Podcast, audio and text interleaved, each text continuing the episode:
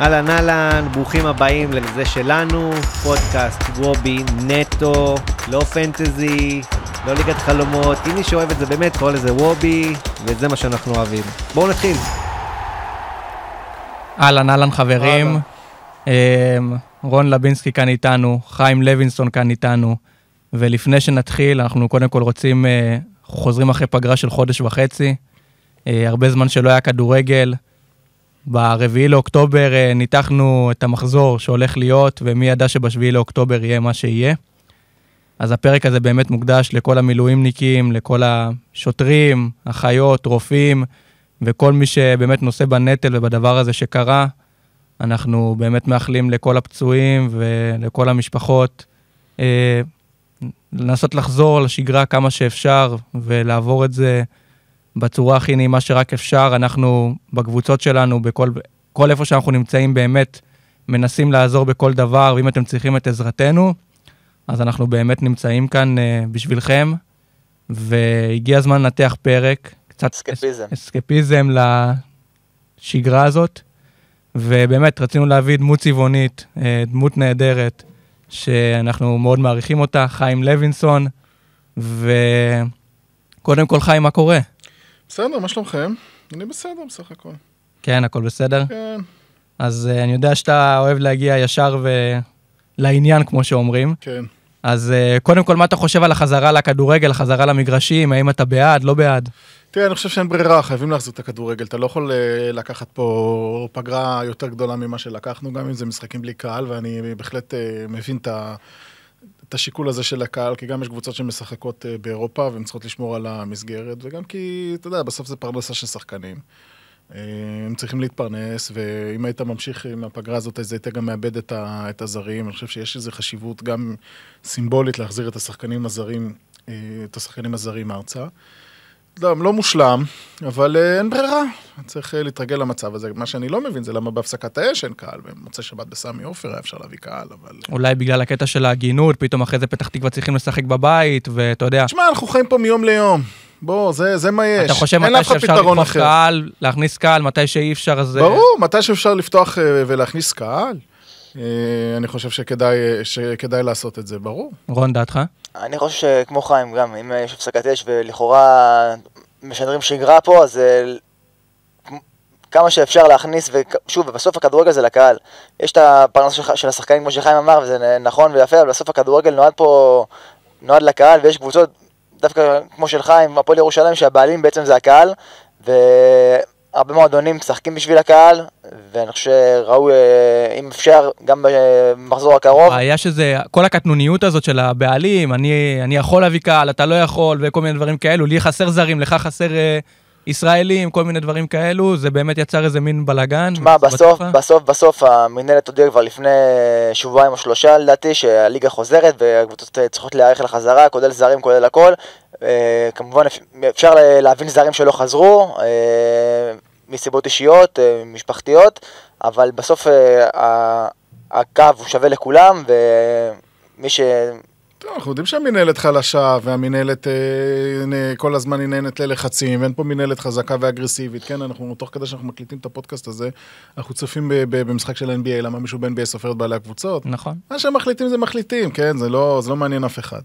אה, אבל בסדר, אנחנו- זה חלק מהבעיות שיש פה בכדורגל, עם כל הניהול של המינהלת וכל הניהול של ההתאחדות. אתה צריך לשים פה קו וליישר. אני באופן כללי, אני, אני כן חושב אבל שצריך...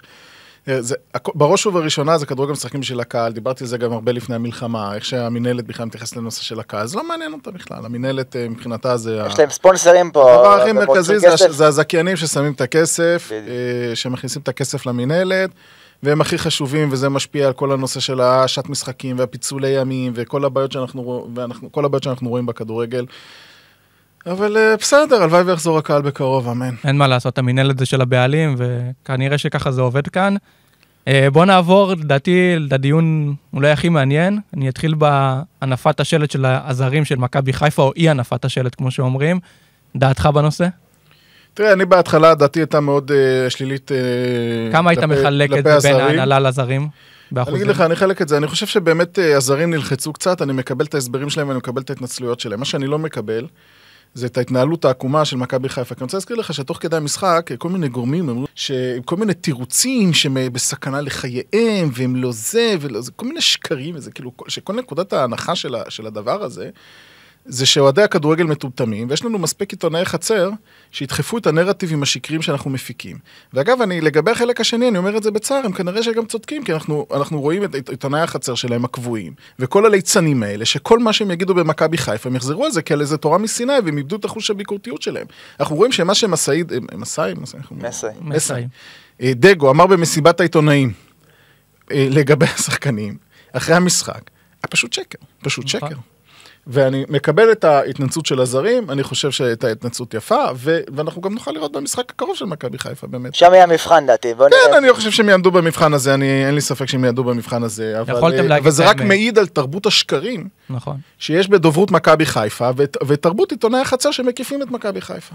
באמת אה, ההנהלה של מכבי חיפה עשתה לא, עשתה לא עבודה טובה לפני המשחק, כולה סך הכל להחזיק שלט, לא היה פה יותר מדי, להסביר גם שלט לא. פוליטי, שלט לא- לא סטנד וויט אס או משהו את ישראל או משהו פוליטי. כן, נטו לעשות את החטופים. הביתה, הכי הומניטרי, כן. לא משנה באיזה מדינה אתה נמצא. לא אמרתם את זה מההתחלה, תפסיקו לשקר ולהגיד, כן, כל אה, הסיפורי סבתא מאיימים עליהם, וגם אם. מאיימים, כאילו זה לא עכשיו איזה באמת כן. איומים על חייהם ועל המשפחה, הם יכלו לפתור את זה בצורה יותר יפה, ובאמת, אני אומר, הפרשנות של כל מה שקרה, זה באמת... כן, הזוי. ו- ו- ואתה רואה גם את, את כל, הת- את, את, באמת התרבות העלובה של עיתונות הספורט, אחרי זה תוך, תוך אוטומטי יש ידיעת שרון שרי שלו ביקוש בדב, בדובאי. שזה כן. כאילו, כל שחקן שנקלע לאיזה בעיה, בין אם אה, על רקע, רב עם קבוצתו, בין אם זה בעיות באימונים, תמיד נש, ישר, יש לו הצעות מטורקיה ומדובאי. די, די, מי תמיד מאמין זה לדברים האלה? סלחנות לכל הדבר כן. הזה.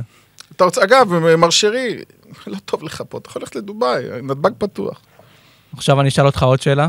כן, אם אשתו של שרון שרי, כן. או אשתו של עבדולאי סק, הייתה מצייצת את מה שאשתו של דיה סבא צייצה, האם היינו רואים את אותה סיטואציה עם דיה סבא או עם שרון שרי? לא, לא ראינו. אז כל הסיפור של דיה סבא לדעתי זה, זה הם הבינו שהם עשו טעות עם, ה, עם החוזה ועם ההחתמה שלו. אני- אתה חושב, כאילו, זה נטו בגלל הם הבינו שהם עשו נטו, טעות עם נטו, החוזה, מנסים ואז הם אמרו להיפטר להפיל. ממנו. והוא גם נראה לי בחור שהוא לא מוסיף למרקם החברתי, ואנחנו רואים כבר את הרקורד שלו ואת ההיסטוריה שלו בכל הקבוצות שבהם הוא שיחק. הוא אף פעם לא הצליח להתמיד.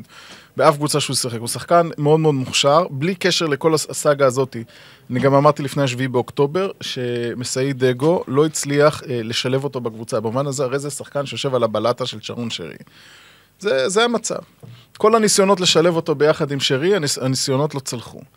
אתה- ודגו לדעתי שזה אחת המשימות המרכזיות שלו כמאמן כדי למצוא דרך לשלב אותו, כי סבא שהוא טוב, כן יש לו, כן יש לו יכולות. הוא לא התחבר אליו נראה לי, מההתחלה הוא לא, פה ספסל אותו, פה החליף אותו. בימין זה לא עבד. וזה גם נראה לי מסוג השחקנים שקשה לו עם מרות של מאמן, אם לא הולך לו, אתה רואה את זה בשפת הגוף שלו גם במשחקים, שלא הולך לו, הוא מאוד ממורמר ומאוד כועס, וכאילו כל המשחק סובב סביבו, אתה תמיד רואה את זה שבמשחקים, פחות לא יודע אם רואים את זה בטלוויזיה, אבל רואים את זה שאתה נמצא באצטדיון, כל הזמן תנועות ידיים נרגנות ועצבניות, למה לא מוסרים לו ולמה זה. דגו לא הצליח לשלב אותו, ואתה יודע, שחקן של 650 אלף יורו לשנה, ש... שיושב על הספסל, כפול ומ- חמש. כפול חמש, ו- וממורמר וממרמר, אני מריח פה איזו הזדמנות אה, להיפטר ממנו, שכרגיל, כל עיתונאי החצר של מכבי חיפה יעטפו את זה באיזה גאונות ערכית של יעקב שחר. מסכים איתך לגמרי. אה, באמת, היכולת של דיה סבא לא כזאת טובה. אה, חוזה לחמש שנים, שאנחנו יודעים שאולי תפוקה הוא יכול לתת רק לשנתיים הקרובות. בוא נגיד שהפוסט הזה, לפי דעתי, באמת הגיע למכבי חיפה כברכה, בוא נגיד ככה, ב- בקטע המטאפורי. זה קצת ציני אבל. כן, בקטע המטאפורי של יאללה, זה הזמן להיפטר ממנו. אם זה היה שרי עוסק, לפי דעתי זה לא היה קורה. אם היו רוצים לסדר את זה, היו מסדרים את זה כבר מזמן. ברור, לגמרי. קבוצה שהחזיקה במשך אה, שנתיים, שחקן ששכב עם קטינות. נו. הכל בסדר אם היו רוצים. עכשיו לשאלה הבאה, כן. בתור אחד שגדל בחברה החרדית, כן. יש בכלל גישה לכדורגל, איך התחלת לעוד הפועל ירושלים?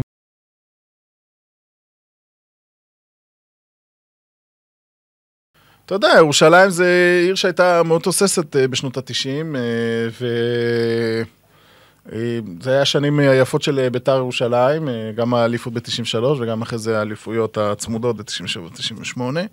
זה עיר שהייתה מאוד אה, סביב כדורגל, והחומות הם לא הרמטיים בירושלים, או לפחות יש אה, אולי כמה גטאות שהם באמת הרמטיים, אבל זה לא, זה לא הרמטי. הכדורגל היה דבר אה, סופר מדובר ו...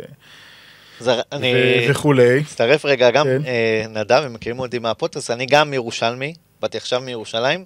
אה, בדרך כלל אני יודע שהם יותר... אה, מכבי תל אביב כדורסל זה אירוע, נכון? כן. בעדה, במגזר, ובאמת עניין אותי הגישה לכדורגל, כאילו, כלומר, מבחינת קהל, מתי... מתי הבנת, אתה אוהד, אתה הולך למשחקים? לא, אני, אז אני, כשהייתי נער, בניגוד להיום, אני הייתי יותר בענייני כדורסל אה, מאשר ב- בענייני כדורגל, ושנות ה-90 היו גם אה, שנות השיא של, אה, של הפועל ירושלים. בכדורסל עם אדי גורדון והקבוצות הגדולות שנבנו אז בירושלים, וגם היה, זה היה אירוע גדול גם בפועל ירושלים בכדורסל, ונכנסתי יותר לספורט דרך הכדורסל. פחות דרך הכדורגל, וככה התחלתי לעוד את, את הפועל ירושלים. עם השנים זה השתנה, זאת אומרת, אני עדיין אוהד הפועל ירושלים בכדורסל, אבל אני פשוט, בעיניי הרסו את המשחק, דיברנו על זה פה קודם, תוך כדי אנחנו צופים במשחק נכון. NBA, שבה אה, ייגמר בקלות פה באזור ה-120 נקודות, זה, זה פשוט בעיניי... 220, כן. כן, הכדורסל הוא 120 נקודות לקבוצה. הכדורסל נהיה בלתי צפי, גם הכדורסל פה הרסו אותו עם אה, כל אה, חוקי הזרים והרכבות זרים, שבא חזר למשחק אחד. ו... קשה מאוד מאוד מאוד לייצר...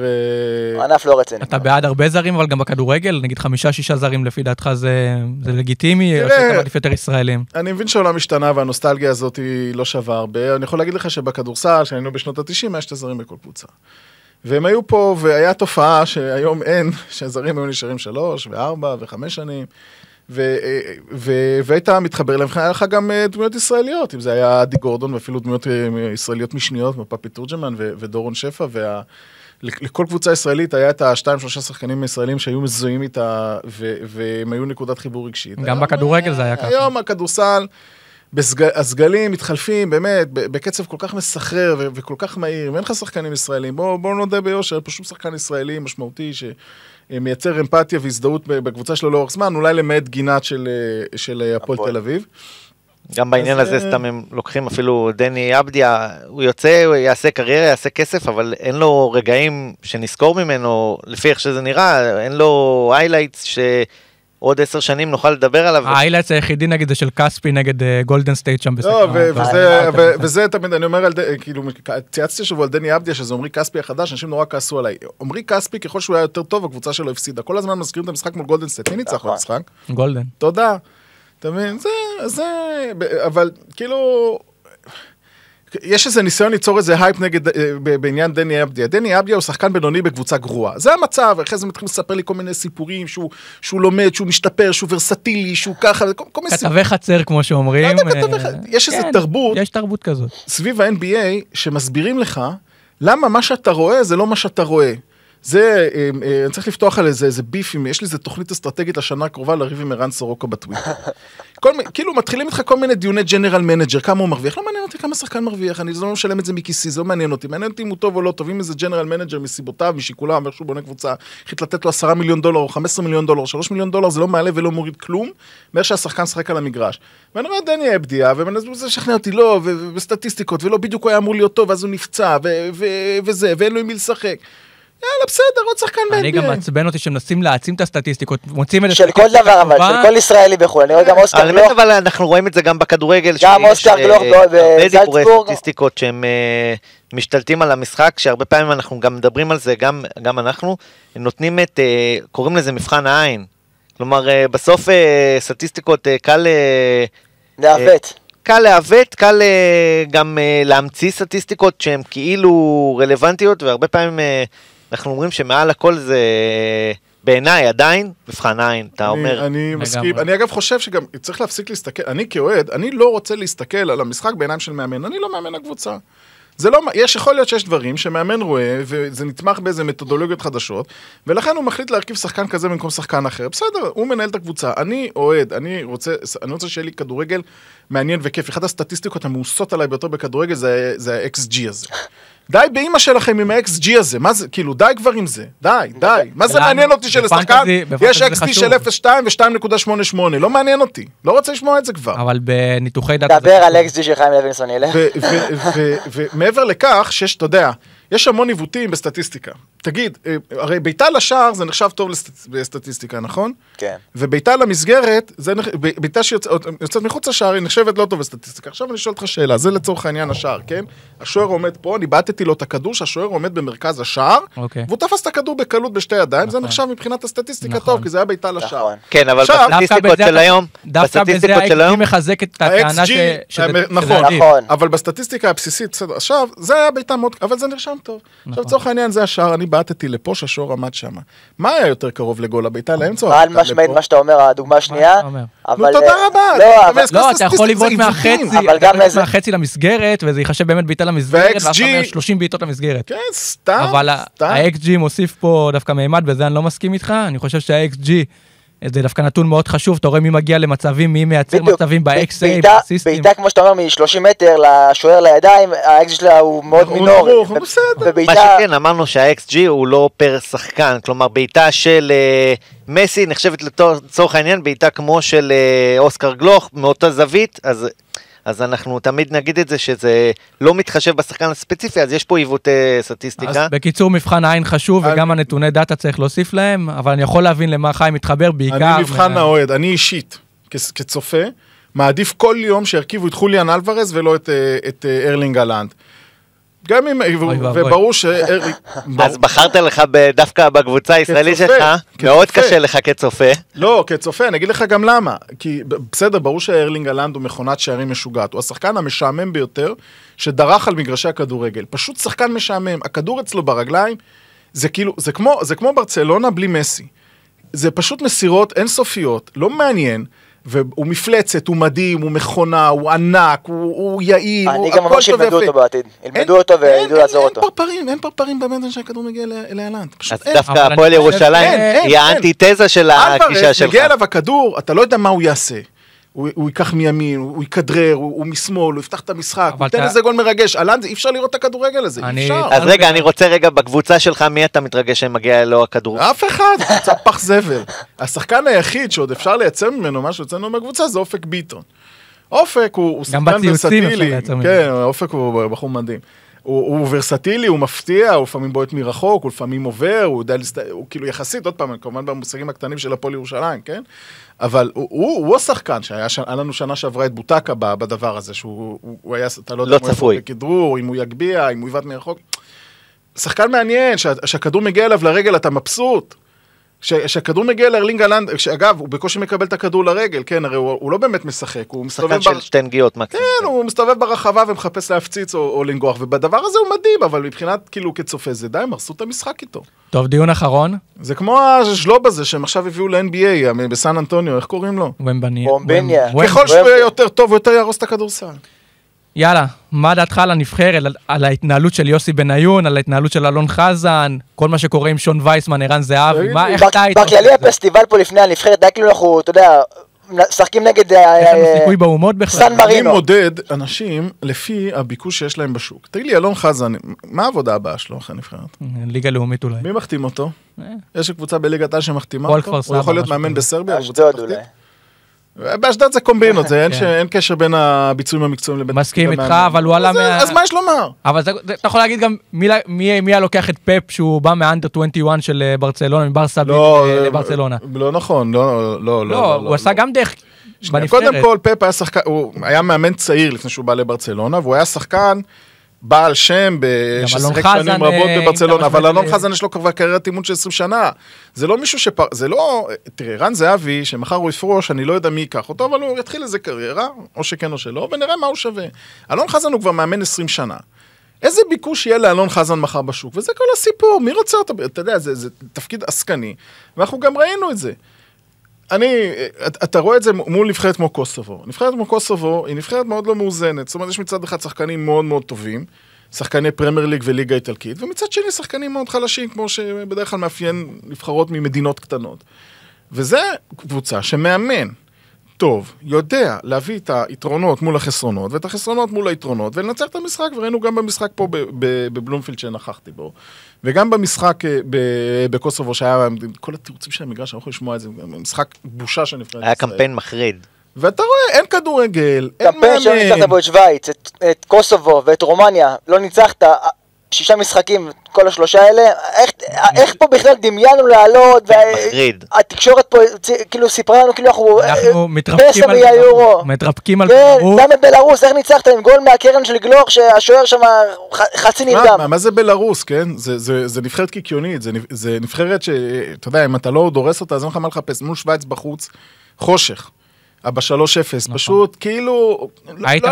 לא אה, בענף בכלל. היית משאיר את בניון וחזן לאומות לא, במשחקים האלו? לא הייתי משאיר את חזן מי היית. יכול להביא ב- בסיטואציה כזאת? קודם כל זו שאלה מאוד טובה, כי לא מוכנים לשלם פה. אז אני לא יודע מה מה הייתי עושה. מה זאת אומרת, היית מביא זר כאילו על שני משחקים יכול? שהייתי מביא את אופיר חיים. כן? לא, הסיבה שלא, אופיר חיים. ניצח בנבחרת הנוער. ננסה אותו, ננסה אותו אבל בבוגרת. כביכול, כמו שאתה אומר, גם לאופיר חיים אין רזומה.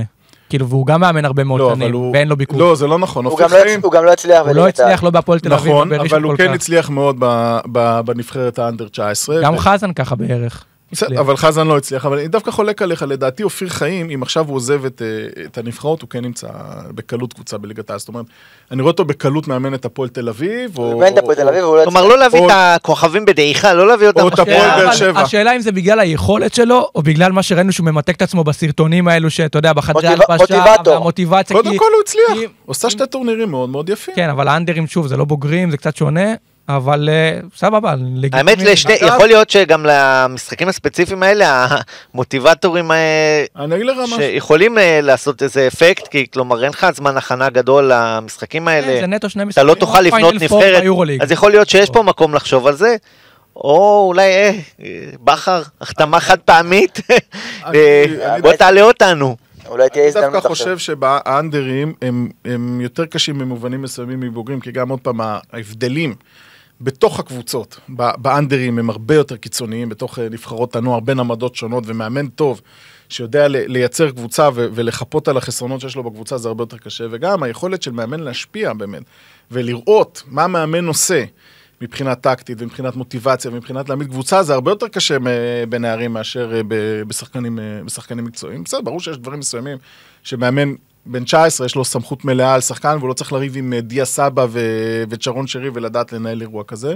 אני, אתה חושב שערן זהבי היה צריך להיות בנבחרת מההתחלה, או שאתה אומר לעצמך... לא, אני לא מחזיק מזהבי, אני יודע שאני בדעת מיעוט בנושא הזה, אבל אני לא... אתה חושב שכאילו, באמת, לסיטואציה שנוצרה זה דווקא התאים, אבל לפני זה, התירוץ של החדר לבד דווקא... רכבו עליו. גם. מעבר לסיטואציה החברתית, תשמע, אה, אה, ערן זהבי יש יתרונות וחסרונות. מכבי תל אביב שנה שעברה, שערן זהבי הייתה לו עונה טובה. לא הצליחה.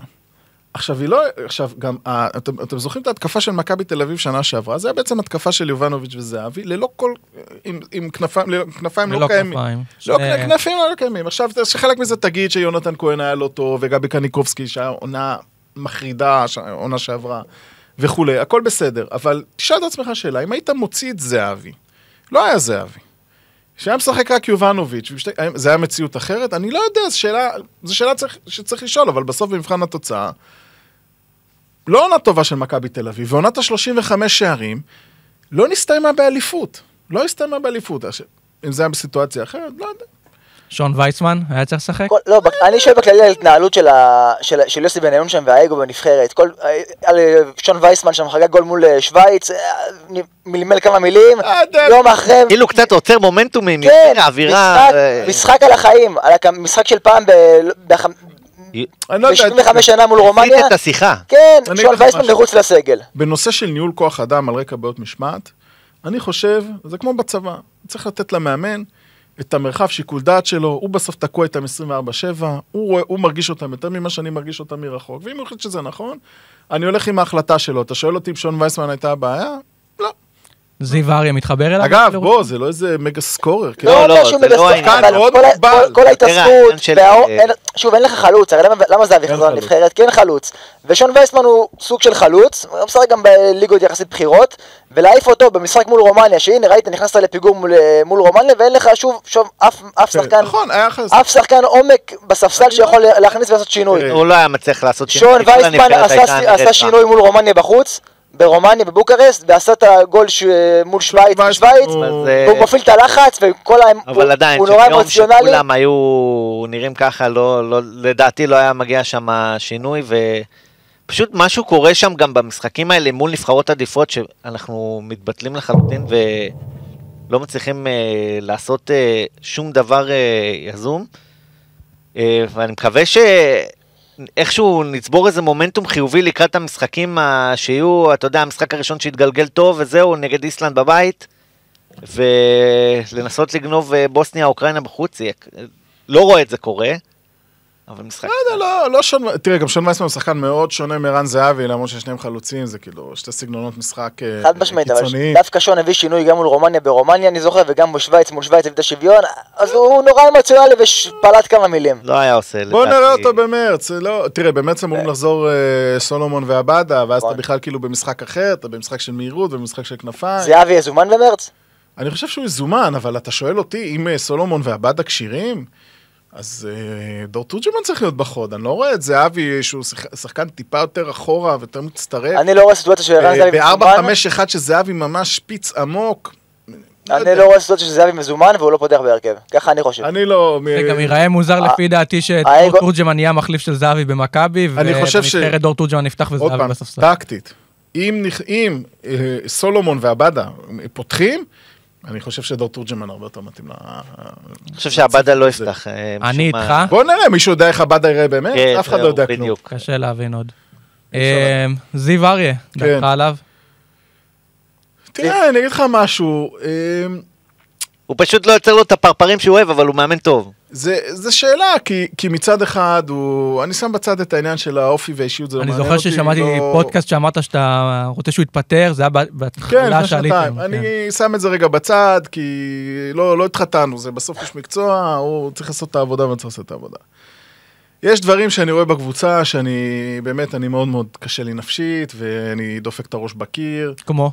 כמו המשחק ההגנתי, המשחק רוחב, המשחק האולטרה מסודר הזה, המשחק הלא מפתיע, כאילו, מאוד קשה לי איתו. הביא לכם מיקום גבוה עונה שעברה. מצד שני, הביא מיקום גבוה שנה שעברה, קצת מטעה, כי זה לא באמת היה 4, 4, 6 היה אותו מקום בעצם. אבל גם באותה מידה זה יכול להיות 6. הצלחתם לחלוטין.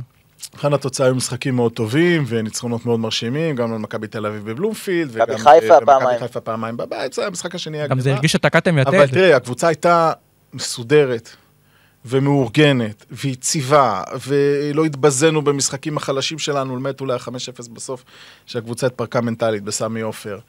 ורואים שיש שם, עבודה של מאמן עם, אה, אתה יודע, עם שחקנים, שעוד פעם, עם השאלה לאן אתה הולך משם, זאת אומרת, נגיד, כמה שחקנים יש בהפועל ירושלים שיש להם באמת ביקוש בקבוצות אחרות? אם מחר הפועל ירושלים מתפרקת, לא, אבל עונה שעברה היה. אבל עונה שעברה גיא בדש נגיד, התקדם לבאר כן, שבע, אופק, בוטקה, לא יודע אם התקדם, אבל עבר לאשדוד. זאת אומרת, יש ביקוש לשחקנים. לא, בסדר, אופק ביטון ודאי שיהיה לו ביקוש אם הפועל ירושלים תתפרק, אבל אה, אה, יאו גם, אבל קבוצה... באצ'ו. אה, באצ'ו, ברור. קבוצה בלי שוער. אתה יודע, תומר אלטמן, איזה ביקוש לקבוצות אחרות? השטה, איזה ביקוש לקבוצות אחרות? דני פרדה, איזה ביקוש לו בקבוצות אחרות? מצד שני, הוא כאילו- הוציא את המיץ מהפועל ירושלים. הוציא, נכון, אז הוא, יודע לאמן, אבל לפעמים אני, אני, אני פשוט משתגע, והעונה בינתיים היה באמת חושך. עד אליי, להעיף אותו קיבינימט. אני נגד אה, עד אליי, אני חושב שהוא שוער איום ונורא, והוא הורס את הפועל ירושלים, פשוט ככה. אוקיי? הוא, שחקן, שאתה לא, לאחד הסיבות שאגב להפועל ירושלים אין התקפה, זה כי עד אליי, הוא, הוא לא מוציא כדורים, כל, יש לו את המשחק רגל הכי גרוע שיש בכל ש- שוער בכל ליגה עליונה אי שם, לדעתי גם כולל בליגות שניות. הוא לא יכול להוציא כדור קדימה, כל הכדורים הולכים לאיבוד, אז אין התקפה, כי מישהו מוסר, הוא מאוד איטי, אין לו גם משחק יד במובן של הוצאת כדור. נגיד מה שדניאל פרץ אמן בזה, אבל אה, אפילו את הבסיס אין לו. אה, אני חושב שהוא שוער, אה, עד אלה שוער מאוד גרוע, אני הייתי בטוח שהוא לא ימשיך אחרי שנה שעברה, אני נדהמתי לראות שהוא חתם עוד, אני לא מבין את הקטע. וכאילו, אתה רואה, נכון שאין שוערים בליגה, אבל אפילו סילבה, שמאיפה הביאו אותו? מתחתית הליגה הפורטוגלית? כאילו, בעיניי... אה, בעיניי גם סילבר לא מציע, אבל לא משנה. יחסית לליגה, תראה, אתה במצב הזוי בליגה הזאת, ש, שהקבוצות הבכירות, יש להם שוערים גרועים. כן. שהשוערים הטובים במרכאות, אבל אני אומר, הנה זובה, שיחק בבני יהודה לפני כמה שנים. שלפו אותו, יחסית לליגה שלנו. הכי טוב בליגה נכון להיום. כן, אני מסכים שהוא השוער הכי טוב בליגה, עושה בסך הכל, אתה יודע, יחסית לליגה שלנו, הוא עושה את העבודה. שאלה קטנה לסיום. מנשה זלקה לנבחרת האולימפית לפי דעתך לקראת האולימפיאדה? עם הסרט קפטן. אה, נבחרת קפטן, או שאתה אומר, די, בוא לא נפריד מקצועיות ולאומיות, או אתה יודע, איך שאתה רוצה לקרוא. תראה, זלקה זה סיפור מדהים, ככדורגלן. כן. והדרך שהוא עשה הוא מדהימה, והוא, אה, כתבתי פעם שהוא כבש נגדנו לפני שנתיים, לדעתי את הגול היחיד שלו בליגת העל בשנים האחרונות, שהפסדנו להם 3-0 לצערי בנתניה, בעוד משחק מביש, והוא נתן שם איזה בעיטה מ-30 מטר, ושמחתי בשבילו על, ה, על הגול הזה. אני חושב שמגיע לו ה... להיכנס שתי דקות לס- לסיום, ל... אתה יודע, למחיאות הכפיים, נראה לי לאולימפי זה... זה קיצוני, תראה, מנשה זלקה הוא שחקן... לא תתרגש אם תראה אותו עם הדגל ב... תראה, הוא שחקן, הוא קשר אחורי, יעיל, עם כושר גופני משוגע וזה, אבל הוא, ברור שהוא לא שחקן. השאלה היא צריך להיות אחד. ברמה, ברמה הוא בטוח... לא, אה, מקצועית אה, בטוח שהוא לא הוא לא. קרוב אפילו להיות השאלה שלי רק היא, מה זה האולימפיאדה הזאת? כאילו, זה מסמל משהו? זה זה דווקא תחרותי? מה, ניס- אבל- אפילו בדיוק, מסי- זה- גם זה סתם, זה אני- סתם, זה הכי סתם שיש בעולם, ולהביא אותו לשם, אפילו להניף את הדגל של המשלחת הישראלית האולימפית, זה ראוי ומכובד, ולדעתי מגיע לו, ושוב, זה סתם טורניר, זה לא איזה משהו מייצג, זה כן, בעניין הזה שיכולות להיות של שחקנים יכול, אה, זה מסוימים. רעיון אה, יפה, מגיע לזלקה את הכבוד. זה רעיון יפה מה שאתה אומר, מגיע לו את הכבוד. מה התאריך היום אגב? 20 ב... 29. תשע. מחר זה זלקה כשיר, יכול לשחק, אתה את מזמן. אותו? לנבחרת, למרץ הייתי מזמן אותו, ואם... אה, ולאולימפית, לאולימפיאדה. מכיוון שנפסיד מול אה, איסלנד. איסלנד 3-0, אז הייתי מכניס אותו תגיע למשחק אבל מול איסלנד, או שפחות זה מעניין אותך? בבלומפילד, לא? זה יהיה בבלומפילד, אה? אם זה בבלומפילד, אלוהים יודע. תראה, אני גר מאוד קרוב לבלומפילד, אז אם זה בבלומפילד אני אלך. לנסוע באמצע שבוע למשחק שמתחיל ברבע לעשר, בטדי או בסמי עופר, זה אומר שאתה חוזר הביתה בשתיים לפנות בוקר. זה לא משחק בשבילי. אחד מול איסלנד, מה? לא, אם זה יהיה בבלומפילד, בבלומפילד אני הולך גם לצעירה וגם זה, זה ליד הבית, אני קופץ, אני... אבל זלקה לאולימפיאדה, היית הולך, או שדווקא זה... לא לא- הפוך, דווקא אני אומר נגד חיים. לא יודע מי זה נגד רעיון יפה, לא יודע אם לא- נגד איסלנד הייתי מזמן אותו, חד משמעית לאולימפיאדה כן מזמן אותו, זה טורניר על כלום ושום דבר, שיניף את הדגל הישראלי כן, במשלחת. שם בפריז, ו- יש עוד כן, משהו? כמו שהזמינו שם במונדיאל, איך קוראים לחבר של מסי? אגוארו. גוארו, כן. בדיוק, אותי- הזמינו אותו. בשביל לישון אותו בחדר. בדיוק. כן. משהו לסיום לגבי הכדורגל? יאללה, שיחזירו כבר את הקהל, אמן. כן. כן. יאללה, חיים. תודה. חבר'ה. תודה רבה. תודה רבה רבה. ביי. אז לפני שיוצאים לדרך, אני רק רוצה להגיד שאתם מוזמנים לעמוד האינסטגרם שלנו ולעמוד הטוויטר שלנו. כל הנתונים שאתם צריכים לקראת המחזור הקרוב יחכו לכם שם. XG, XA, בעיטות לשער, דקות משחק של שחקנים, ובאמת כל מה שאתם צריכים לפי משחק יחכה לכם שם. בנוסף, גולת הכותרת שלנו, קבוצת הוואטסאפ שלנו שגודלת משבוע לשבוע, גם בליגת האלופות, גם בליגת העל. אה, כל כך הרבה דיונים, סקרים, את מי לשים, ותחפשו אותנו בעמוד האינסטגרם ובטוויטר, תכתבו זה שלנו בגוגל, אנחנו נחכה לכם שם, והכל יחכה לכם גם בתיאור של הלינקים בפרק, בספוטיפיי, אפל פודקאסט, גוגל פודקאסט, ובאמת כל מה שאתם צריכים. אז יאללה חברים, בואו נלך למשחקים ונצא לדרך.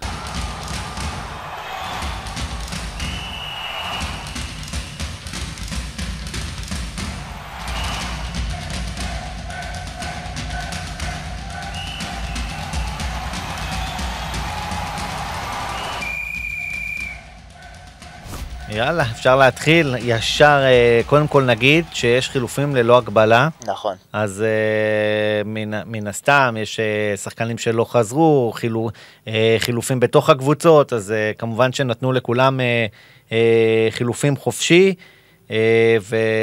ולהתכונן למחזור מחדש. יש לנו עוד שמונה בערך מחזורים עד סוף הסיבוב, כלומר, כאילו קיבלנו איזה wild card עכשיו, ואפשר להתחיל מחדש.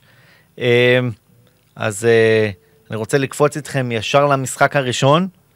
אה, הפועל תל אביב נגד הפועל חיפה, תוך כדי ננסה גם להבין מי נשאר, מי עזב, מי חזר, מי לא, אה, ולהציג איזה נקודת מבט חדשה כלפי המשחק, אה, כלפי הקבוצות, כי אנחנו יודעים מי יצא במומנטום טוב, מי יצא במומנטום רע, והכל יכול להשתנות.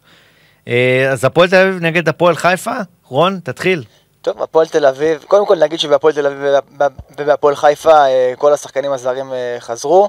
אה, סליחה, בהפועל חיפה מוחמד קמרה יגיע בסוף שבוע וכנראה ייעדר מהמשחק, אבל חוץ ממנו כל השחקנים יחזרו.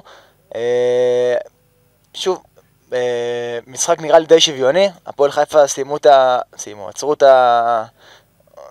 את המומנטום שלהם בעקבות מה... המלחמה שיצאה לנו בעל כורחנו.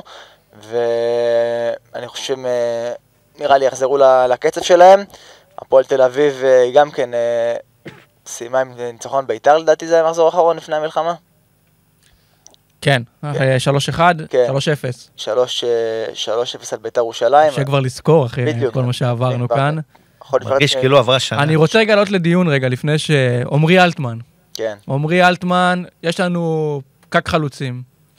מאלן אושבולט, פריידי זה אבי, מלמד ובלה בלה בלה.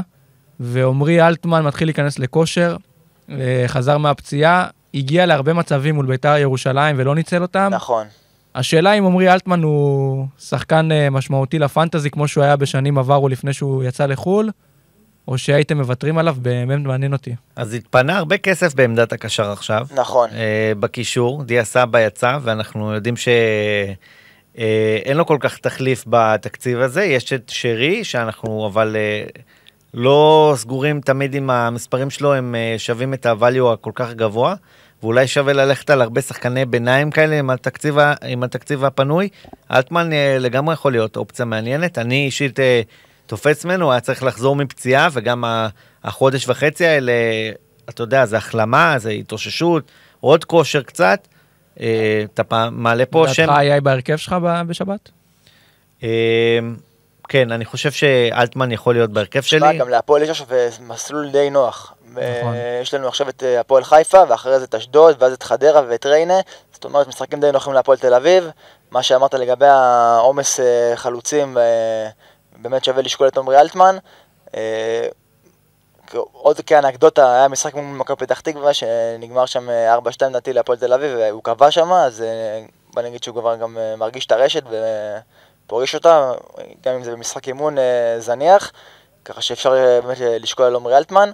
יש, יש לי גם תחושה שהוא יביא את הפנדל אה, אם, אם יהיה. בוא רגע נתעכב על זה רגע. קודם כל רק נגיד לפני זה שהולך להיות לוז מאוד מאוד עמוס. צפוף. ולקבוצות שיש את הסגל באמת הגדול, יהיה להם יותר נוח. קבוצות כמו הפועל תל אביב למשל, אין להם סגל כזה גדול, ופתאום אלטמן ואושבולט ועוד הרבה שחקנים יצטרכו לשחק שני משחקים בשבוע. אה, מי שאנחנו מדברים בכלל על הקבוצות הקטנות כמו בני ריינה, כל פציעה שם יכולה להיות אה, משמעותית אחרי פתיחת עונה נהדרת, מכבי פתח תקווה. ובאמת יהיה מעניין לראות אם שחקנים כמו טוקלומטי, או שחקנים כמו שלומי אזולאי, שהוא כבר ותיק, או קוסטה, יכולים בעצם לשחק אה, שני משחקים בשבוע. אז אני רוצה להגיד משהו. אני דווקא אומר את זה בתחילת הפוך. עונה- בתחילת עונה, די ביטלנו את הספסל. אמרנו, שחקנים אה, בתקציב נמוך לספסל, שלא ישחקו אפילו, לא רלוונטי, אנחנו רוב הפעמים יודעים את השחקנים שישחקו, אה, משבת לשבת, יש זמן, התאוששות, לרוב ההרכבים ירוצו. עכשיו אנחנו נכנסים ללו"ז צפוף, שימו לב מי אתם שמים בספסל. כלומר, זה הופך להיות כלי במשחק שלא הכרנו בוובי בישראל, ומעניין אה, לשנות גישה בקטע הזה.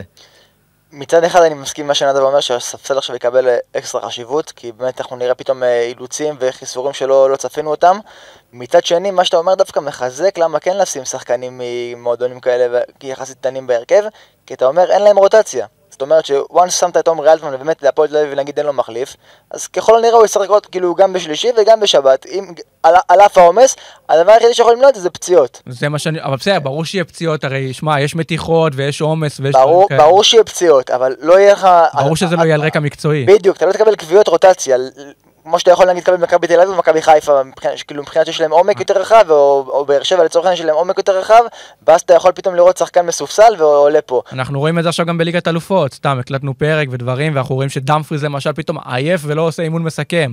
אז באמת יהיה קשה לדעת, וכמו שנדב אומר, לפי דעתי שחקני ספסל יהיו פקטור מאוד מאוד משמעותיים. חד משמעית, אבל דמפריס בניגוד לעומרי אלטמן, אין לו מחליף. לעומרי אלטמן, כאילו, הכוונה בהפועל תל אביב. בסדר, אתה. יכול לשלב עוד שחקן. יכול, אבל וואנס תשלב עוד שחקנים זה יכול לראות פחות טוב. בכל מקרה, אה, עומרי אלטמן לשם מעניין, גם הוא וגם ליוס מן הסתם. אה, הישאם ליוס בהפועל, אה, גם כן קשר, ו... היית שם double אבל של הפועל תל אביב נגיד, אה, בין הסקאלה של הישאם ליוס, עמרי אלטמן, אלן אושבולט, ואולי שחקן הגנה שהוא יחסית די זול. double התקפי בהפועל תל אביב, אני לעולם לא אאמין ב double התקפי בהפועל תל אביב, אבל כן אני חושב שאפשר עכשיו אה, לשלב גם שחקן הגנה אחד, אה, גורפינקל הוא אני- שחקן שמביא נקודות, אה, גם לפני, ו...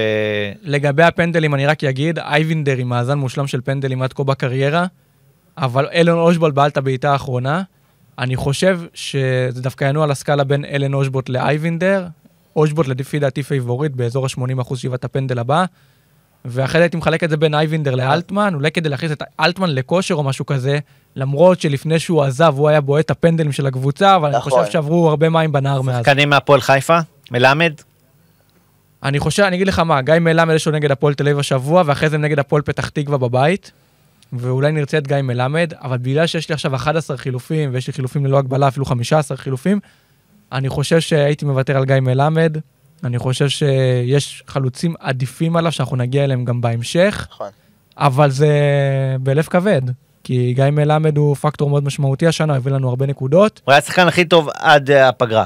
אה, אפשר להגיד שהוא היה בין ה top, גם שועה היה שם באזור ועוד כמה שחקנים, אבל כן, הוא היה מאוד מאוד דומיננטי.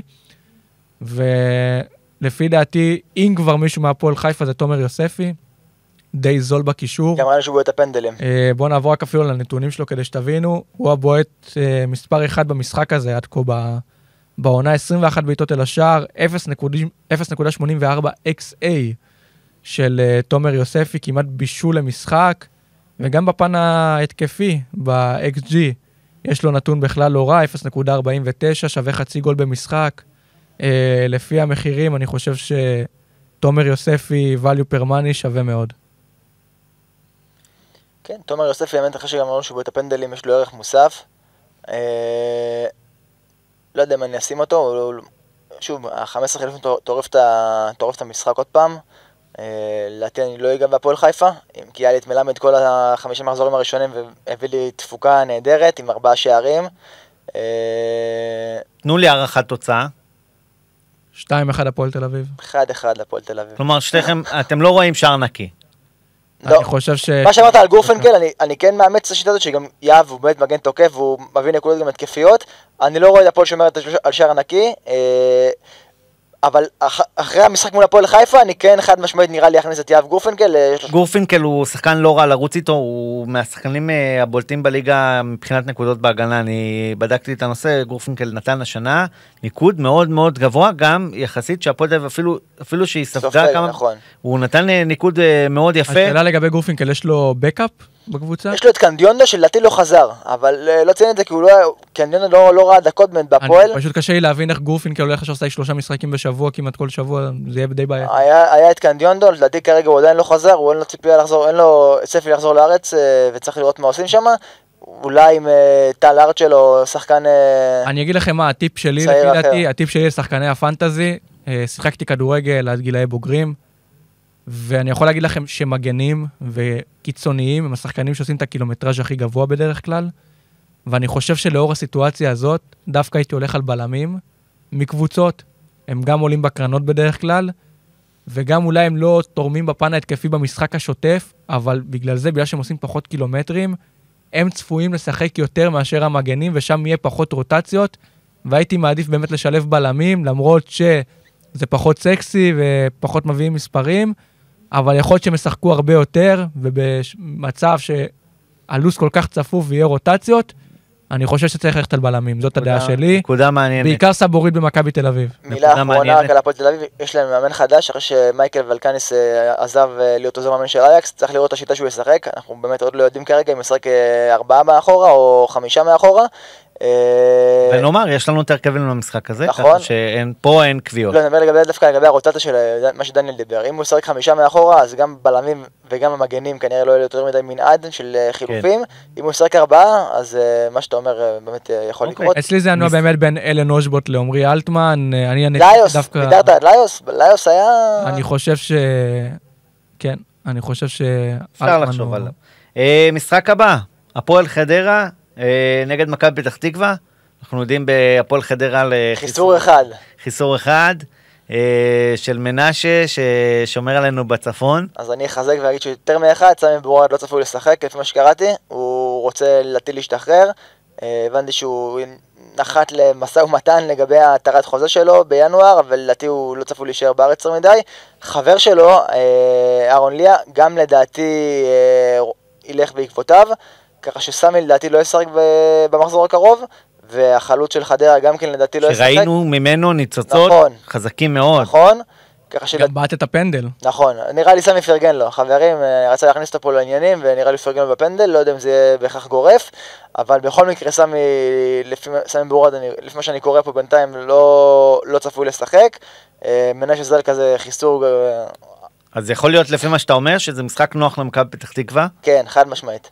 אני, אה, אני הולך... ל- טוקלומטי. טוקלומטי הולך להיות אצלי בהרכב אה, די בוודאות. אה, ואולי בספסל אה, גיא דזנט נגיד, שגם כן ראינו אותו משחק- משחקי צעירה גם כן עם שני בישולים. מוחמד אינדי. מוחמד אינדי, לפי דעתי זה הבטון, כי הוא בועט את בועט הפנדלים הפנדלים. של הקבוצה, הייתי פחות נוגע בדזנט. השאלה באמת עכשיו, מה אתה עושה עם אה, טוקלומטי, אם אתה הולך על אינדי באמת, מה אתה עושה עם טוקלומטי ואנס מחמיד? ועכשיו אנס מחמיד זה פקטור מאוד מאוד משמעותי. נכון, הוא לא משחק 90 דקות, הוא משחק באזור ה-60-65 דקות. הוא מוביל ה-XG של הקבוצה.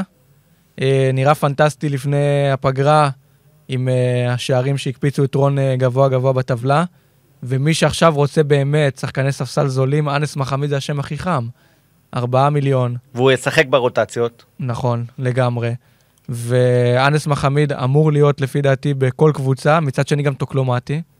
אתם תצטרכו להחליט אה, אם אתם הולכים בסקאלה הזאת של אינדי, אה, אנס מחמיד וטוקלומטי, על מי אתם הולכים משם. אני אישית הולך על הבטונד הזה שאוהב לשחק 90 דקות, זה טוקלומטי. ולדעתי, במצ... בסיטואציה הזאת אני מתלבט בין מוחמד אינדי לאנס מחמיד. אז אני רק אחדד את דניאל ואגיד שטוקלומטי עם ה-XG אה, הגבוה במכבי פתח תקווה, עם אה, 2.62. אה, יש להם אותם- כמות שערים, אבל ה-expected goal של אה, אה, טוקלומטי טיפה יותר גבוה, כנראה גם בגלל דקות משחק שהוא משחק יותר ממנו. אז רגע, בוא נגיד ככה, אתה צודק ב-XG, אבל זה בגלל שאנס מחמיד לא שיחק הרבה. נכון, נכון. אני הלכתי על הממוצע XG, אה, אוקיי. 0.7 של אנס מחמיד מול 0.54 של טוקלומטי. בכללי, ב total אתה צודק, טוקלומטי הוא באמת ב top. כי הוא, שוב, מן הסתם כי הוא משחק יותר דקות, אז הוא מגיע יותר, ליותר מצבים, אז הוא השם שלי החם, הערכת תוצאה. אה, 2-0 פתח תקווה. אני חושב שגם, כאילו, משהו בהפועל חדרה עכשיו בלי בורארד ובלי החלוץ ובלי מנשה שהוא הנשמה של הקבוצה. אני חושב שמכבי פתח תקווה מסוגלת לנצח 1-2-0, גם לשמור על שער נקי. והשאלה זה, אם אני חושב לטווח קצר, אז באמת הייתי הולך על אינדי וטוקלומטי, אם אני חושב לטווח ארוך, אנס מחמיד חייב לפנות לי תקציב, ואני חושב שהוא שווה ספסל, אז באמת אה, שאלה מעניינת. אה, אני הולך שם על ה-0-0-1-0 אה, של מכבי פתח תקווה, אני רואה שם אנדר ולא משחק כזה קל, אלא קרב חפירות. אה, אני גם לא יודע באיזה כושר. טוקלומטי ואנס מחמיד מבחינתי ביחד. ביחד? ביחד, לא, לא בהרכב. אחד ספסל, אחד בהרכב. יכולים לשחק אחד על חשבון השני, אני רוצה את מחמיד בספסל שלי, ולפעמים להכניס אותו גם. ובתקציב כזה, שאלה אם נראה הוא לי- יפתח בהרכב שם. נראה לי מציאה כרגע גדולה. מקבל את ה-60-65 דקות, מעניין עכשיו יהיה לראות אה, בחזרה מהפגרה מה יהיה. אה, בני סכנין נגד אה, מכבי נתניה. עד- עדכונים. אה, טוב, רק אגיד שמכבי נתניה כל הזרים שלה כאן בארץ, אה, וסכנין טיפה יותר בבעיות מבחינת החזרה של הזרים, אה, כבר יעדכן לגבי כל שאר הזרים. אה, אילאי אלמקייס שחתם שמה, בבני סכנין, קשר, שהיה עליו דיבור אה, בזמנו לדבר הבא, שיחק בנבחרת בגיל צעיר, אה, גרמניה קצת, אה, הופנהיים. הופנהיים, אה, דן האג בהולנד, לא השאיר חותם בשום מקום. נכון. גם בנבחרת, במבחן העין שלי, לא ראיתי משהו מיוחד כל כך. אבל יהיה מעניין לראות אם אה, ברמה של הליגה, או אם הוא באמת אה, טיפה מעל, או בדיוק אה, כמו כולם.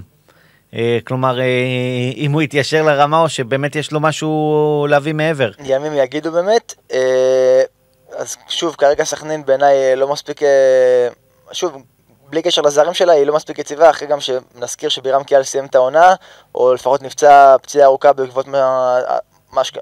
עם אה, אלכסיס של הפועל פתח תקווה. אז ככה שסכנין זה לא אותה סכנין בלעדיו. אני לא יודע אם all in, הכוונה שני שחקנים ממכבי נתניה או אחד, אבל לפחות אחד יהיה. מתלבט על זדנוביץ' האמת, אחרי שהוא נשאר פה פלומבה בארץ, ראינו שהוא גם אה, מביא את השערים שלו, והוא גם אה, אה, עם שני שערים כבר העונה, והוא חזר לבעוט את הפנדלים, והוא מאיים על השער, והוא משחק יותר דקות מן הסתם, אז אה, הוא השם שלי. יש לנו גם את אה, בר כהן, לירן רוטמן, בלינקי. אה, כלומר, יש אה, עצה מנתניה. אה, שיצאה חד משמעית מנתניה. אה, רוטמן אז היה פצוע לדעתי, לדעתי כן, וחזר- לדעתי חזר חזר, הוא כבר. חזר במחזורים האחרונים, הוא חזר בזה, אבל אה, כשחקן ש... שהוא כשיר אה, בנתניה, הוא נותן אה, תפוקה יפה, אז אה, לגמרי אני מסמן אותו אה, כאופציה להרכב. כן, רוטמן יש לו אחלה נתונים, אבל הבעיה שהוא לא שיחק הרבה, אז אני לא יודע כמה אפשר להגיד את הנתוני XAXG, כי זה באמת לא קשה, משקף קשה להגיד עליו נתוני, יחסית. אבל אה, לא אם שיחק נתייחס לעונה. הקודמת, אז המספרים שלו... לגמרי ככה, לגבי איגור זלטנוביץ', הוא השם היחידי לפי דעתי שמעניין יחד עם רוטמן במכבי נתניה. הבעיה שבמכבי נתניה יש לוז לא כל כך נוח, היא אחרי זה יוצאת למושבה מול מכבי פתח תקווה בחוץ, וגם אחרי זה נגד הפועל באר שבע. אה, בינינו לא נוח, אבל גם לא סופר קשה. אני גם לא יודע כמה איגור זלטנוביץ' יקבל את כל המשחקים רגע, האלה. ובר כהן, אה, שאתה הרבה פעמים המלצת עליו אני כאן, חושב שבר כהן, רוטמן, זלטנוביץ', בלינקי, יהיה רוטציה. לוז מאוד מאוד צפוף, שחקני מכבי נתניה די יקרים חוץ מבר כהן, ואני חושב שלא שווה לקחת את הסיכון עם שחקני נתניה, במיוחד בלוז העמוס הזה, שאתה לא יודע מי יפתח ומי לא יפתח, ונתניה אוהבת לשלב צעירים ולתת לשחקנים לשחק, ואני אישית הייתי מתרחק מנתניה, כמובן שבסכנין אני לא אגע, אני רואה אותם משחקים אה, די הגנתי, ומשחקים על מעברים, ולך תדע מי שם יכול להפתיע. סכנין מבחינתי לא פקטור, ונתניה, כמו שאמרתי, צריך להיזהר עם הרוטציות. אבל אה, אם כבר אני, מח... כמו שאמרתי, זה רוטמן וזלטנוביץ'. אה, מעניין תוצאה, קדימה. שתיים, אה, שתיים אחת נתניה. אחד-אחד. עוד פעם, אין פה שער נקי מבחינתכם, זה תמיד מעלה לי איזה נקודות בהגנה. ההגנה של נתניה לא הייתה נראה, לא הייתה נראית בשיאה. לא, לפני- אני גם אה, הולך, אבל אני. הולך על ניצחון אני של רק נתניה. יכול להגיד לה... ההכנה של נתניה הייתה עדיפה על ההכנה של סכנין אה, בהרבה, רוב השחקנים היו פה רוב הזמן, אז אפשר להתכונן ולהתאמן כמו שצריך. אצל סכנין זה היה יותר מסובך וראינו שהם רוצים לדחות ו- ודברים כאלו, לעומת נתניה שרצו לחזור לשחק כדורגל. אה, בני ריינה אה, מארחים את אשדוד, אשדוד נראה לי עם ההכנה הכי פחות טובה בליגה, וגם מומנטום, כלומר, מה זה מומנטום? מצב בטבלה מזעזע. אה, בני ריינה עד, עד, עד המחזור הזה, עונה מופלאה מבחינתם, התחלה שלה, פצצה. אה, תגידו לי מה אתם אה, רואים שם, רון, עדכונים? טוב, קודם כל נתחיל באיזה עדכון שפחות קשור לזרים, נגיד על חמודי כנען, שנפצע בשלהי העונה שעברה. ובשלהי העונה, ש- במחזור האחרון לדעתי אפילו של העונה שעברה, משחק. על כלום, על גרבג', פשוט כאילו פציעה רעה. אה, צפוי לחזור עוד שבועיים, שם שצריך לשים לב אליו לעתיד, או, חד משמעי. בגלל זה ארי כן לא צריך לשחק נגד קופנהגן, צריך לשמור עליו, אבל... אה, ההוא בפנטזי. זה פחות לעכשיו. אה, מבחינת זרים, עוואני וממטה אה, טרם הגיעו לישראל, ולא יודע אה, מתי הם יגיעו ומתי יספיקו לחזור למשחק ביום שבת. אה, חוץ מהם, כל השאר אה, חזרו, שום, גם, גם איתם וגם בלעדיהם, שהם שני המשמעותיים לדעתי, עוואני וממטה, אשדוד הייתה נראית אולי הכי גרוע בליגה.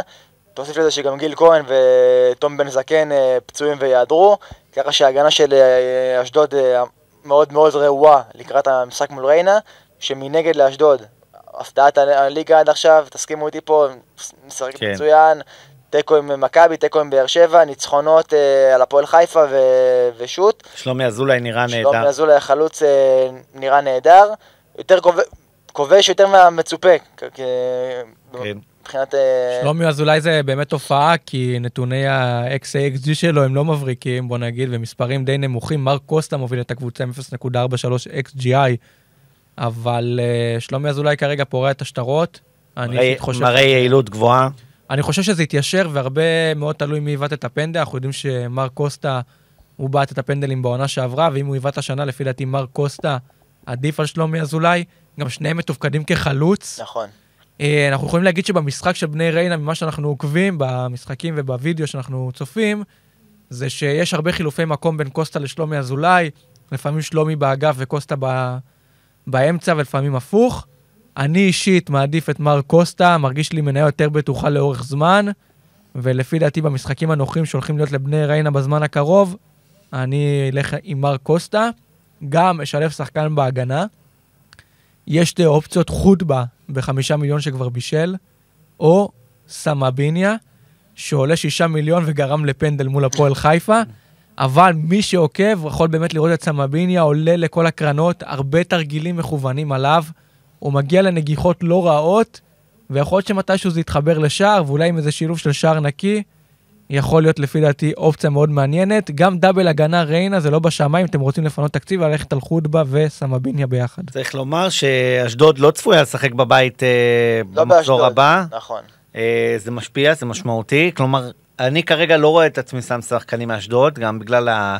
היכולת שראינו לפני וגם בגלל המ- המצב הזה. אולי רק נועה מוצ'ה הספסל, שלושה מיליון, שחקן אה, לא אוקיי, רע זה- בפן ההתקפי, אבל כן, שחקן להרכב אני מסכים איתך. כרגע אני לא רואה שם אה, אף אחד שיוכל לשחק. רק מילה אחרונה על ריינה, הנרי ואקה, השחקן הבוליביאני הבינלאומי, בינתיים עוד לא חזר לישראל. שהוא היה מעולה. היה מעולה, גם שם גול בנבחרת בוליביה לדעתי נגד... אה, פרו. פרו, כן. אבל אני... לגבי- בוליביה במצב אה, מסוכסך מאוד עם ישראל. אה, לא נראה לי זה ישפיע על הטווח... לא, לא, זה הפוך. מדינה לא כזאת אה, דמוקרטית, אתה יודע, הם, אה, יכול להיות שם אה, לחצים מבית, אין לה, אנחנו לא יודעים מה השיקולים. אני אה, לא חושב שזה יגיע למצב הזה, גם, גם אז, שוב, היחסים הדיפלומטיים של ישראל-בוליביה אף פעם לא היו בשיאה, וזה כן. עדיין לא הפריע להרבה ישראלים לטייל שם, גם לי בעצמי, מאשר עם ויזה היה... אני רק אגיד משהו לגבי חוזרים ואקה. כשבמחזור האחרון, או לפני האחרון בליגת העל, הנרי ואקה ירד לספסל, ופרדי ורגס קיבל את התפקיד אה, בעמדת הווינגר. אז יכול להיות שבאמת ריינה העדיפו את אה, ורגס מאשר את ואקה, ואולי בגלל זה גם הוא לא כל כך אה, מתפללים שיחזור. לא, הם רוצים שהוא יחזור, הוא שחקן... לא, אה, לא. לא, הוא שחקן טוב. סגל, אבל כאילו, טוב. בוא נגיד, הם לא לא התאבדו כמו שקוסטה נגיד, אה, אם חד היה משמעית, בעיה הוא איתו. לא- הוא לא הכוכב של הקבוצה, אבל הוא שחקן חד משמעית לדעתי רלוונטי ומ- ומשלים שם.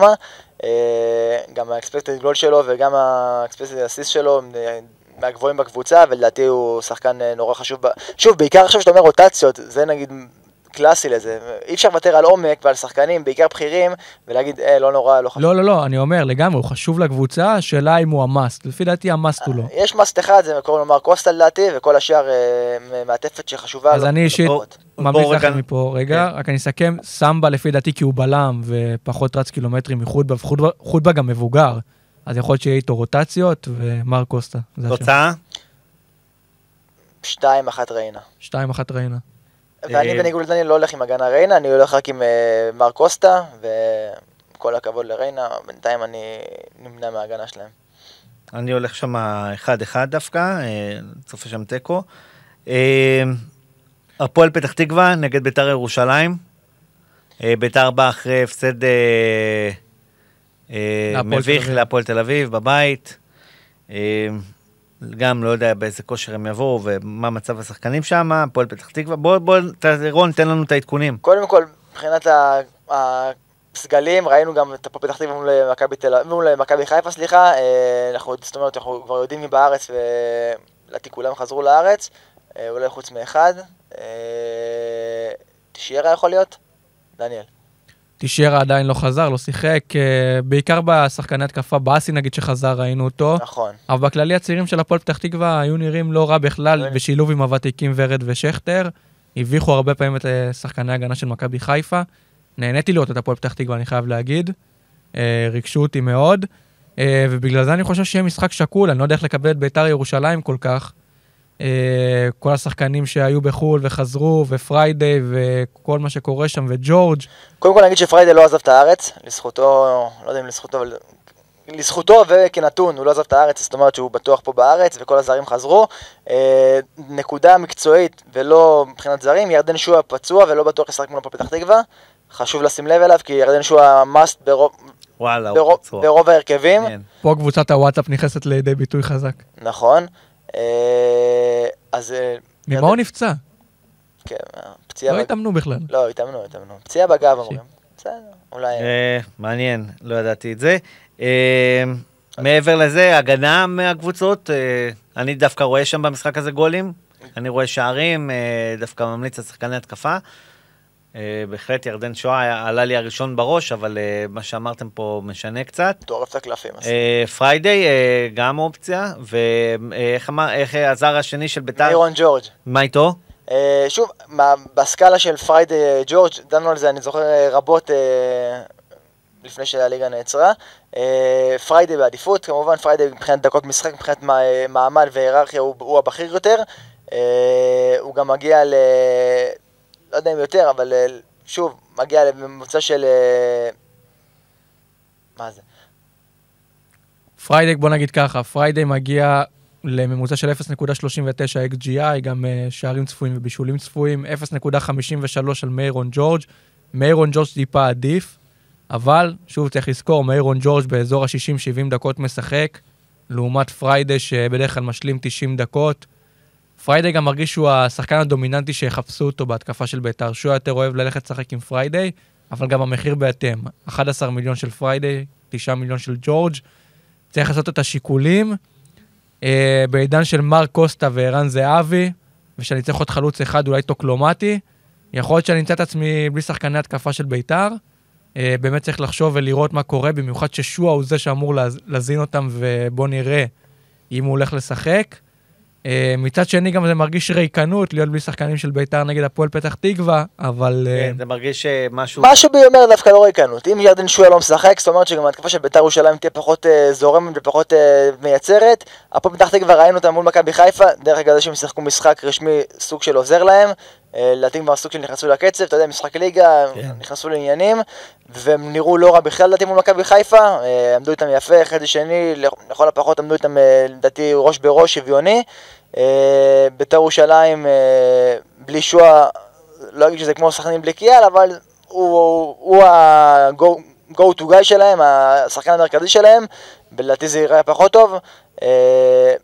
אה, שוב, גם אפשר לשקול להכניס אותו שבוע הבא אם יהיה כשיר, ואז אה, לא להכניס את החלוץ, אה, חלוץ כלשהו, שתבינו- בית"ר ירושלים. רק שתבינו כמה שואה זה הברומטר, אה, נתוני XG ו-XA הכי גבוהים במשחק הזה כמובן, 0.54 XG בממוצע, 0.49 XA, בועט הכי הרבה בביתר- ירושלים לשער, 16 בעיטות, כפול, כפול מה- מהבא אחריו. כפול ממיירון ג'ורג', ורק נגיד דבר אחרון לגבי הפועל פתח תקווה, אבי ריקן הוא המוביל של הקבוצה, שוב, לא נתונים כל כך גבוהים, אבל 0.39 XG, זכר לפי דעתי החמצה מול נתניה במחזור כן. הראשון, אבל בכללי הוא נראה הכי דומיננטי בהפועל פתח תקווה, השאלה אם הוא יפתח בהרכב, כי הוא עלה מהספסל במחזור האחרון, אז אה, מעניין אה, לראות מה יקרה בהמשך.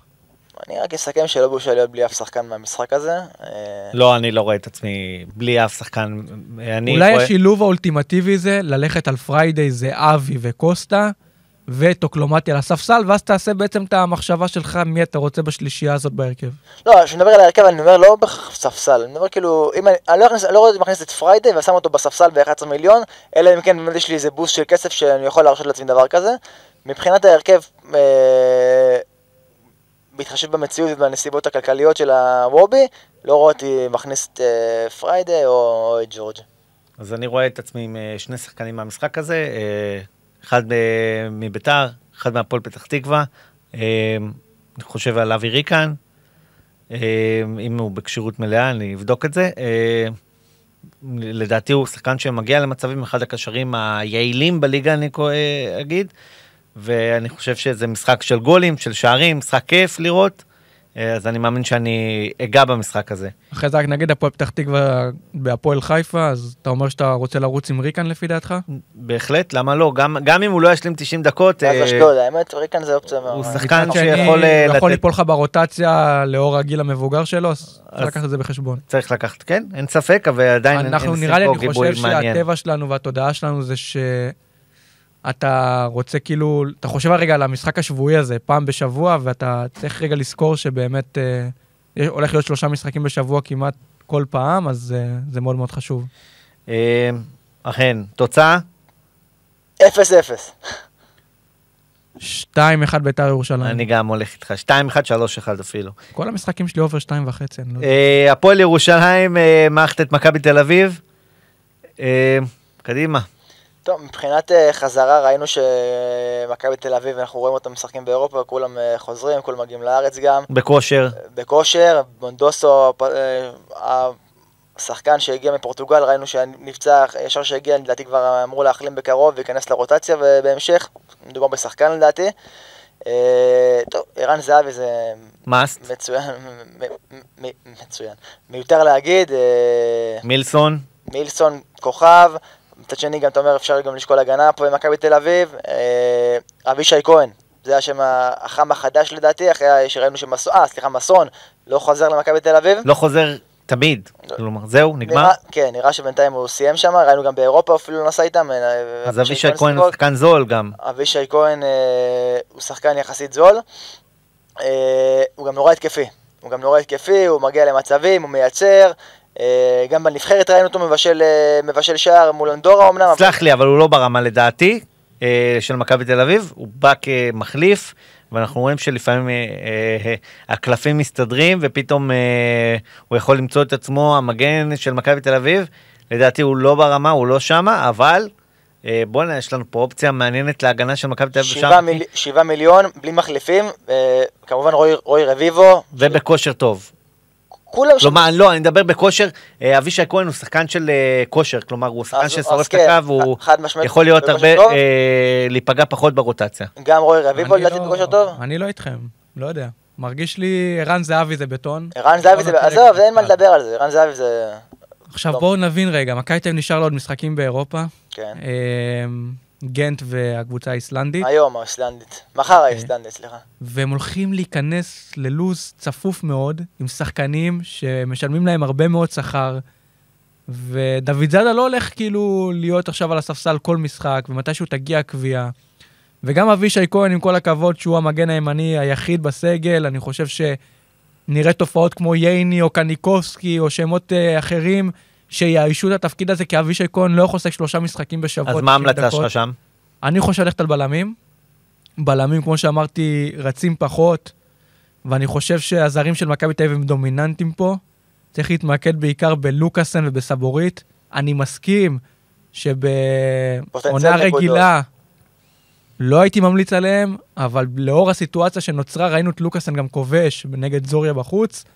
יעלו בקרנות, הם דומיננטיים בקרנות, אני רואה את סבורית סופג הרבה רוטציות. אז אני חושב שלא. ואם לא, אז דווקא הייתי הולך על לוקאסן. בסדר, רוצה זה- ראש לוקאסן זה ראש... או שאם אני יודע שעכשיו מוסקרה זה השוער הבכיר, זהו, בדיוק, עמדת השוער. בוא נדבר רגע על לא רוצה השוער. לא אבישי ולא רוי רביבו שהם עדיפים בפן ההתקפי במיליון אחוז שהם משחקים, אבל אני רוצה שחקנים שמשחקים ורוצה ראש שקט ולא רוצה להחליף כל שבוע. אנחנו נדע את זה אחרי המחזור הראשון, אני מאמין.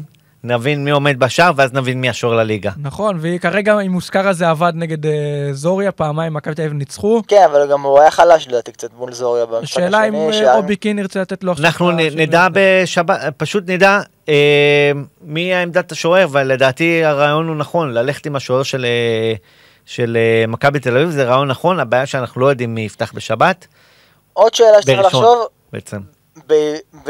בהינתן בעובדה שאנחנו כן משקיעים בספסל בסוף, זה מה שהתחלנו את הפרק, האם לא שווה לשים על שחקן, נגיד לצורך העניין רועי רביבו, עכשיו אני הולך איתך, לא פר משחק, הולך איתך חמישה משחקים קדימה.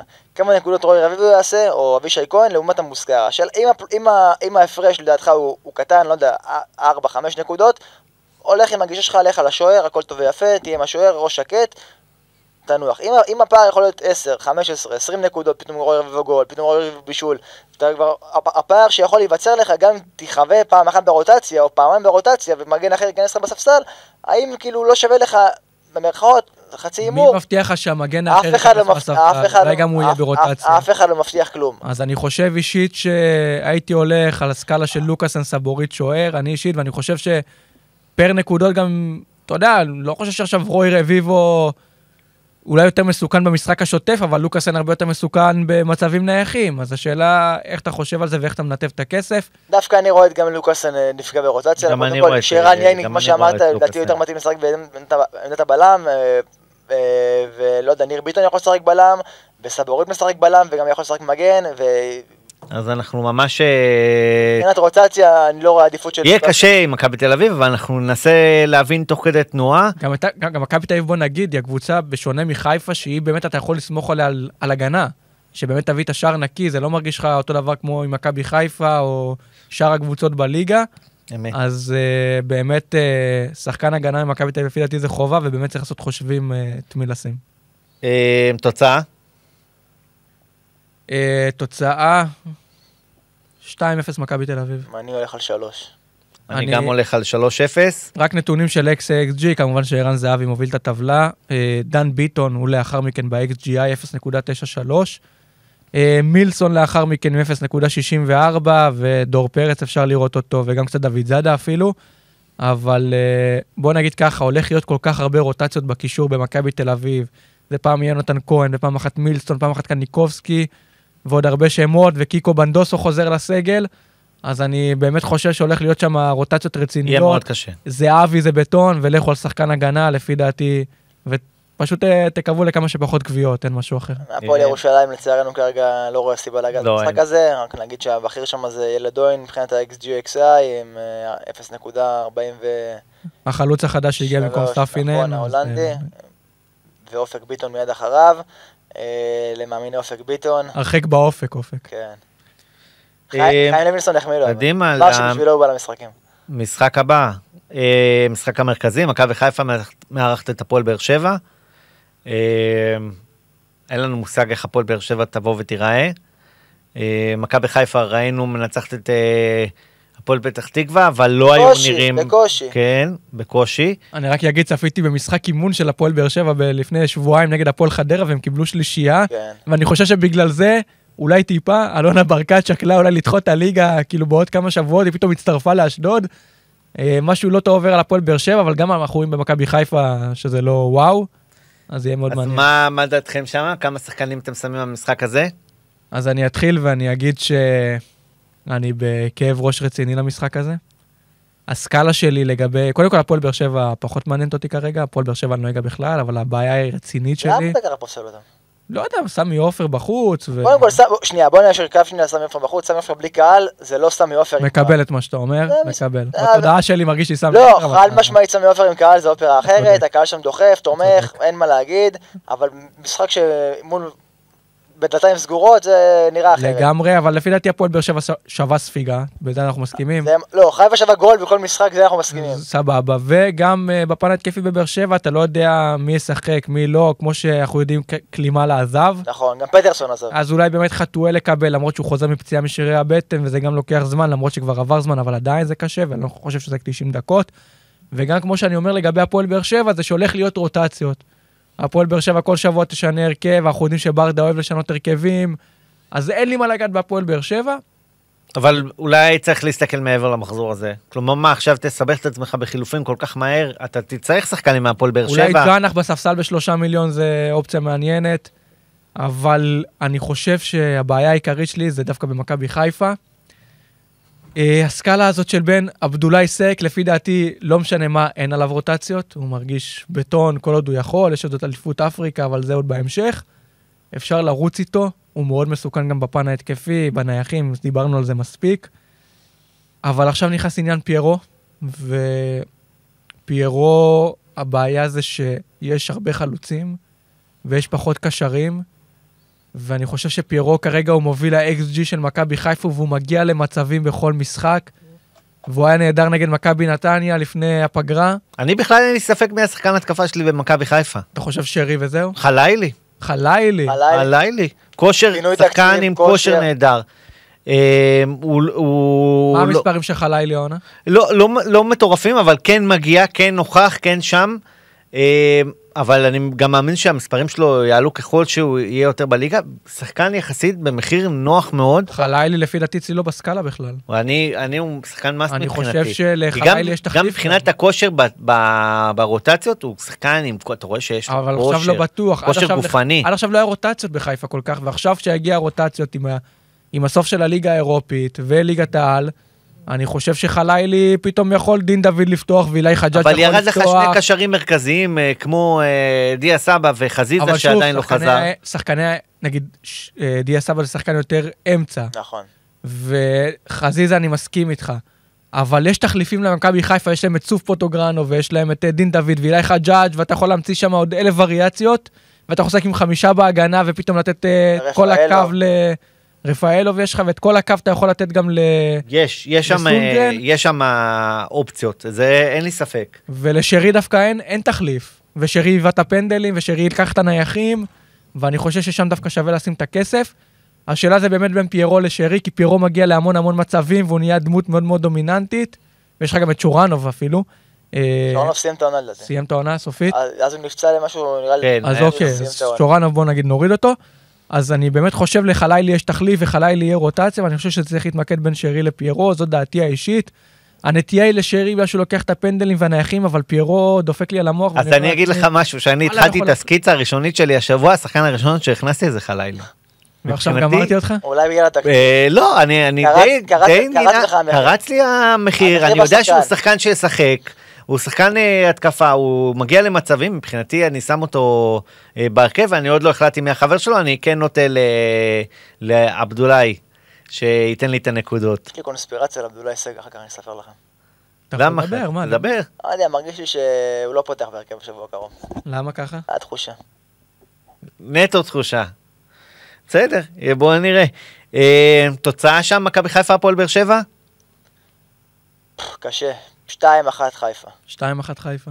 אז אני הולך עם הגישה של אה, חיפה בסמי עופר של אה, דווקא משחקים יותר הגנתי, אני הולך על אה, 2-0, לא סופגים, שער נקי, אה, מאמין בניצחון של מכבי חיפה. ברק בכר שנה שעברה... לחיפה ישר נקי העונה בחד דניאל.